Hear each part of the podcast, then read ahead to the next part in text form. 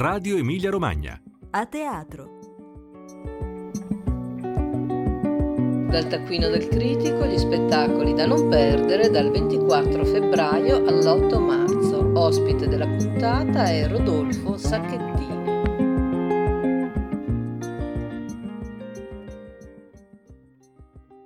Bentornati a teatro, è Rodolfo Sacchettini, critico teatrale, firma di Altre Velocità e voce di Rete Toscana Classica dove conduce Luce d'Italia, una trasmissione dedicata al teatro, e lui a guidarci oggi nella scelta dei tre spettacoli da non perdere in Emilia Romagna dal 24 febbraio all'8 marzo. Buongiorno Rodolfo Sacchettini, benvenuto a Radio Emilia Romagna. Buongiorno a tutti. Rodolfo Sacchettini, è un periodo particolare quello dei prossimi 15 giorni perché entriamo nel vivo di Vie, quindicesima edizione del Festival di Ert diretto da Claudio Longhi, che è sempre un'occasione imperdibile per tutti gli amanti del teatro e che ci fa sentire sempre un po' più cosmopoliti, un po' più europei. Per quali vie ci avventuriamo? Vorrei consigliare tre spettacoli, uno l'ho visto e gli altri due no, e partirei da uno che ancora non ho visto che è l'Antigone di Slavoj Žižek come testo, la regia di Angela Richter, è un spettacolo molto atteso perché è il primo, primo testo teatrale di questo filosofo sloveno molto alla moda oggi e che mescola un certo marxismo-leninismo a la psicanalisi di Lacan, ma soprattutto a un immaginario estremamente pop. Ha molto successo Zizek anche per le sue sparate, per il suo stile eh, provocatorio e irrispettoso. E probabilmente anche questa Antigone avrà queste caratteristiche, il che un po' ci preoccupa, ma ah, dall'altra parte ci attira proprio per come scontro dialettico. Uh, Antigone sembra che oggi ci sia un, una, un'attenzione nuova verso questa figura, questa tragedia, viene continuamente riscritta, ma diciamo recentemente abbiamo avuto un altro esempio importante, l'Antigone di Massimiliano Civica. Anche in quel caso veniva ritradotto il testo e l'interpretazione che ne dava a Civica era una sorta di riequilibrio fra Creonte e Antigone. Siamo sempre stati abituati, complici anche l'interpretazione di Bertolt Brecht e del Living Theater, a considerare Creonte come il potere ottuso, eh, l'istituzione cieca e, e, priva di umanità, mentre Antigone, simbolo della disobbedienza civile e dell'anarchia, eh, civica in un certo senso riequilibria questo rapporto eh, vedendo in Antigone una figura eh, più di nobile conservatrice. Ecco, lo spettacolo di Zizek credo andrà in una direzione eh, molto più provocatoria, nel senso che è uno spettacolo che si pone contro Antigone, tra virgolette, eh, la conclusione sembra, almeno da come lo presenta, presenta Zizek, sia la morte sia di Antigone che di Creonte da parte del popolo, come se fosse il popolo la parte sana della società e Creonte e Antigone messi sullo stesso piano siano entrambi colpevoli. Colpevoli di cosa? Antigone è colpevole di rispondere alle antiche leggi degli dei. Allora questa è una citazione dal testo uh, naturalmente dell'Antigone perché seppellire il fratello morto per rispondere a queste leggi degli dei che nell'interpretazione di civica sono le leggi della nobiltà, quindi le leggi di una classe sociale più elevata, per Zizek sono le leggi di una fanatica, eh, che sarebbe appunto Antigona, le, le, le leggi di una religione eh, cieca, di un fanatismo. Ora, noi siamo abituati e francamente io rimango abbastanza affezionato a questa idea che le antiche leggi degli dei siano anche le leggi della nostra moralità quasi ancestrale, quindi conti anche gli animali sotterrano i propri morti, quindi non c'è necessità di essere dei fanatici per seguire le antiche leggi della, della sepoltura. Ma Zizek sembra qui invece forzare la mano proprio al fanatismo e, e, o al tradizionalismo e quindi calare Antigone nel contesto dell'Europa di oggi, un'Europa post-Brexit, un'Europa disorientata, confusa e un'Europa dei popoli che come dire, sembra dirci Zizek, deve riacquistare autonomia contro il neocattolicesimo neocapitalismo. Eh, tutto questo non si sa bene come si entrerà nello spettacolo, però siamo curiosi di vederlo e di discuterlo soprattutto, nel senso che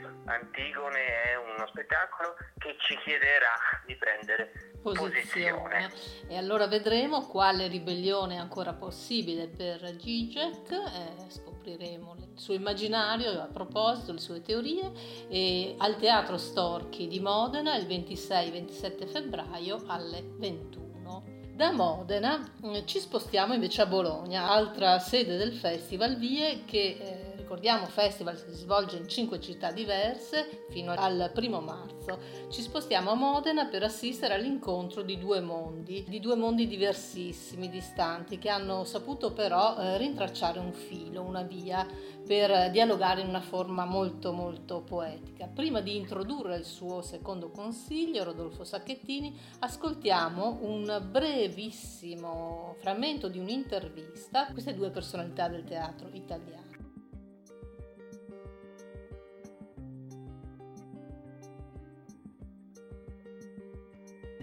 Due anni fa Virgilio Sieni è venuto a Palermo a trovarmi. A un certo punto ho chiesto a Mimo Cuticchio di condividere un'esperienza con me. Da molto tempo eh, stavo pensando proprio di scambiare del tempo con una marionetta.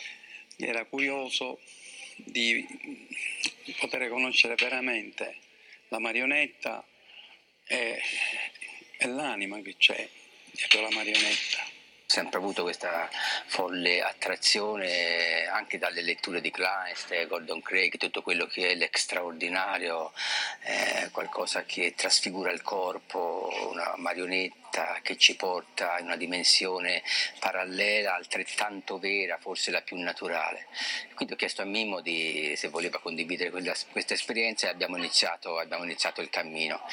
È un corpo nudo se, con la faccia ancora in legno, senza colori, quindi non è un personaggio, è solo un corpo che ha bisogno di sapere chi è, cerca una sua identità. Un gesto portato da un pupo arriva come un gesto che noi riconosciamo, ma è sempre leggermente diverso perché l'equilibrio, le declinazioni di tutto il corpo articolare ovviamente è modulato, quindi una mano sul fronte corrisponde a un piegamento di un ginocchio inaspettato, dunque questo fa cambiare quasi senso e assume proprio un senso di bellezza alla presenza della marionetta.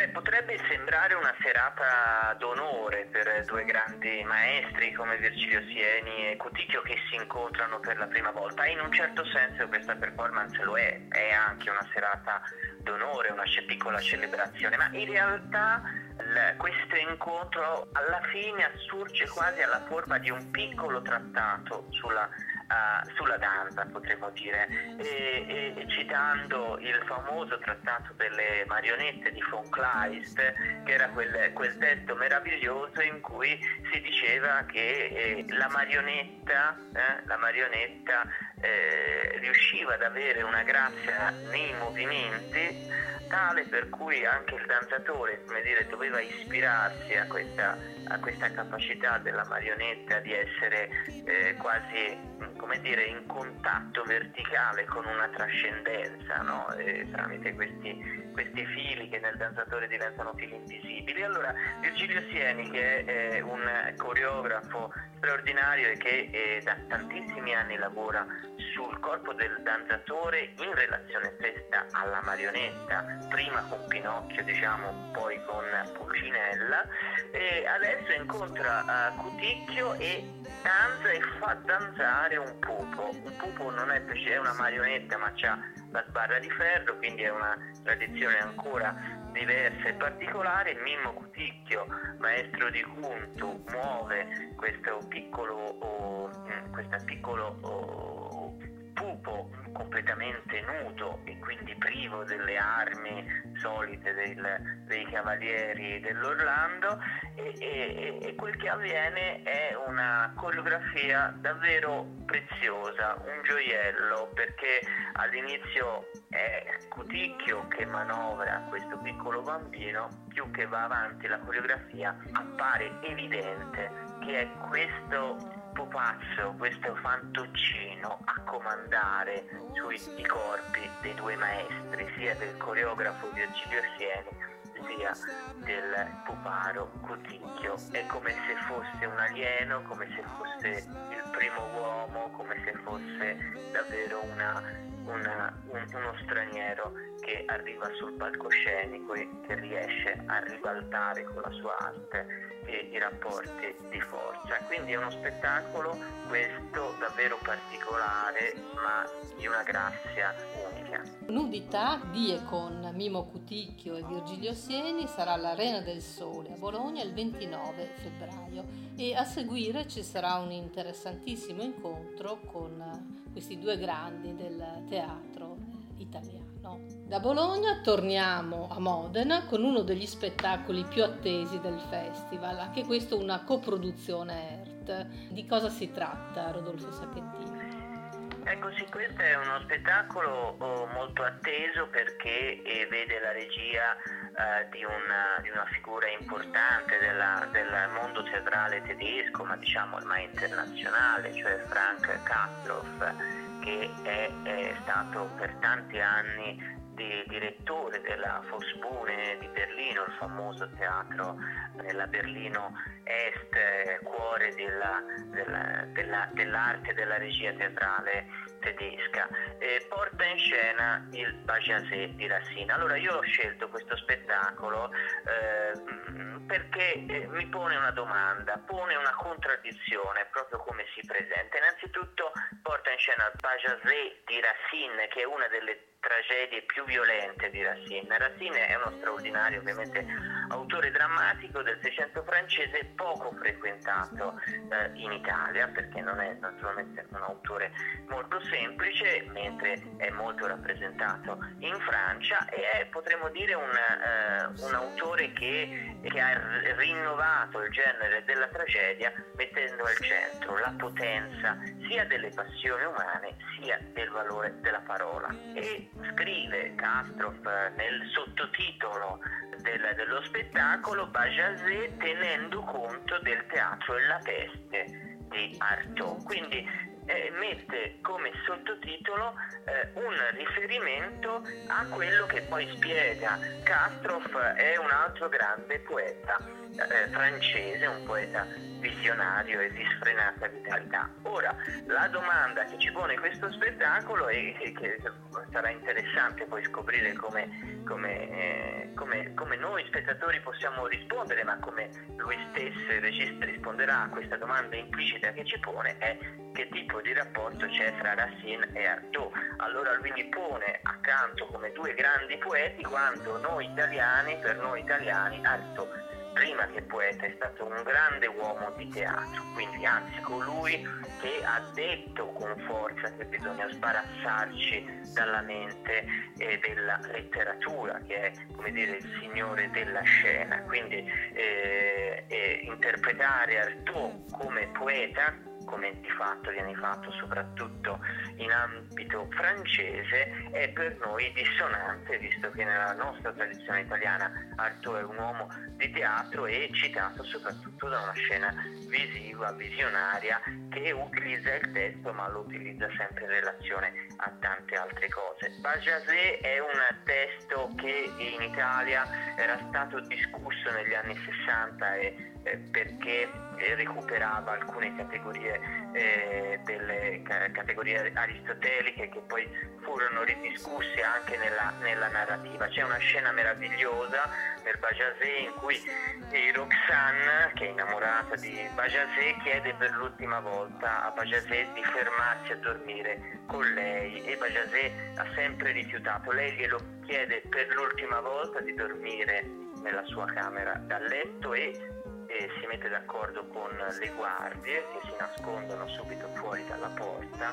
Se Bajazé uscirà dalla camera da letto, quindi se rifiuterà il suo invito per l'ennesima volta, le guardie hanno l'ordine di ucciderlo. E Roxanne, Roxanne si sente nello spettacolo, nel veste, nello spettacolo quando viene rappresentata, pronuncia la parola sotte, cioè uscite, manda via Bajazé che viene eh, attaccato dalle guardie. In questa unica parola, e questo lo racconta anche Proust, no, le attrici che rappresentavano Bajazet dovevano far capire al pubblico tutta la, la, tragedia del rifiuto tipica di Racine, la condanna a morte, la tragedia uh, del rifiuto, il dramma dell'amore non corrisposto. In un'unica parola racconta che un'attrice all'inizio dell'Ottocento passò vent'anni a interpretare solo e unicamente il ruolo di Roxanne e ogni interpretazione che faceva ogni volta dava una sfumatura diversa a questa battuta. Quindi insomma i motivi di interesse per questo spettacolo sono davvero tantissimi, sarà curioso capire un regista tedesco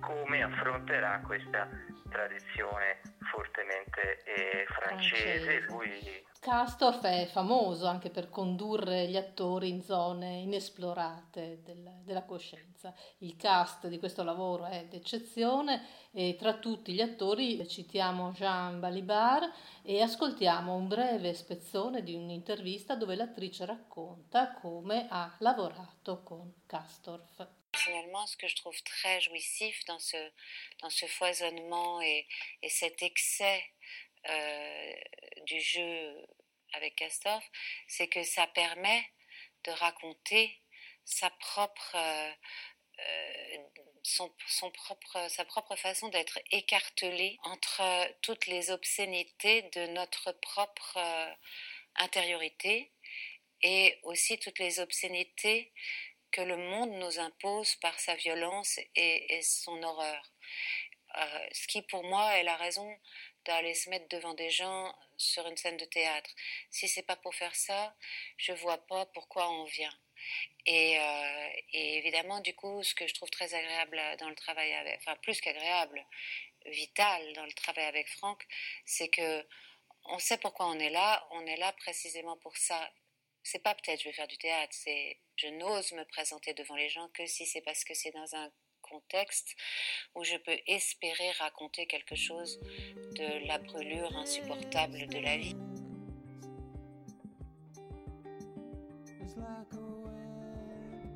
Bajazé sarà allo Storche di Modena il primo marzo, ultimo giorno di vie, durata 4 ore, sottotitoli in italiano e in inglese ed è sconsigliato ad un pubblico eh, non adulto. Le situazioni, come hai fatto capire, sono molto molto forti, molto intense. certo. Bene, grazie, grazie Rodolfo Sacchettini di questi consigli, di essere stato con noi e speriamo di incontrarci a Vie. Grazie a voi, è un piacere e mi, dire, mi fa piacere ripetere appunto di, che a volte è bene consigliare spettacoli che faranno discutere, al di là del piacere o non piacere, ma che pungolano appunto il nostro cervello. Ed è un po' anche diciamo l'intento di, di questo festival occasione sempre per, nelle intenzioni del suo direttore per sottolineare la volontà del Teatro Nazionale di svolgere un servizio pubblico facendo sì che il teatro sia inteso come pensiero e assunzione di responsabilità da parte di una comunità. E questo in fondo è quello che vogliamo dal teatro. Grazie, grazie ancora Rodolfo e a presto. A presto.